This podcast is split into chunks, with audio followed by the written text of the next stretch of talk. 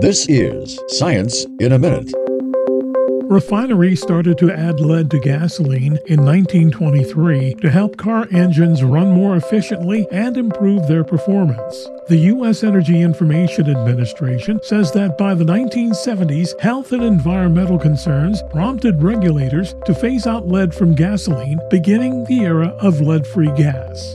A new study suggests that exposure during childhood to exhaust from vehicles using leaded fuel since the 1940s caused the IQ scores of some 170 million living Americans to drop by a collective 824 million points. According to a press release, researchers from Florida State University and Duke University also found that Americans who were born before 1996 may also have an increased risk for lead related health issues like a faster aging brain. I'm VOA's Rick Pantaleo.